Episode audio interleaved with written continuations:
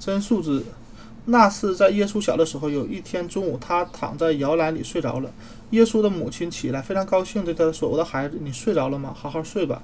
现在我要到森林里去，给你找一个大大把草莓来。你最爱吃草莓，你醒了一定很高兴。”说完，他又亲了亲耶稣。以后，他来到森林里面，找到一块长着最好的草莓的地方，他弯腰去摘草，摘鲜红的草莓。突然，草。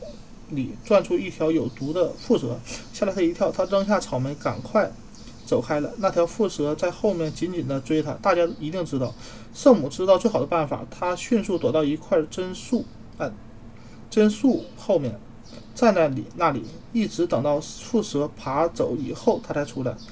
他在在他收好、收集好草莓，要动身回家的时候，有一次。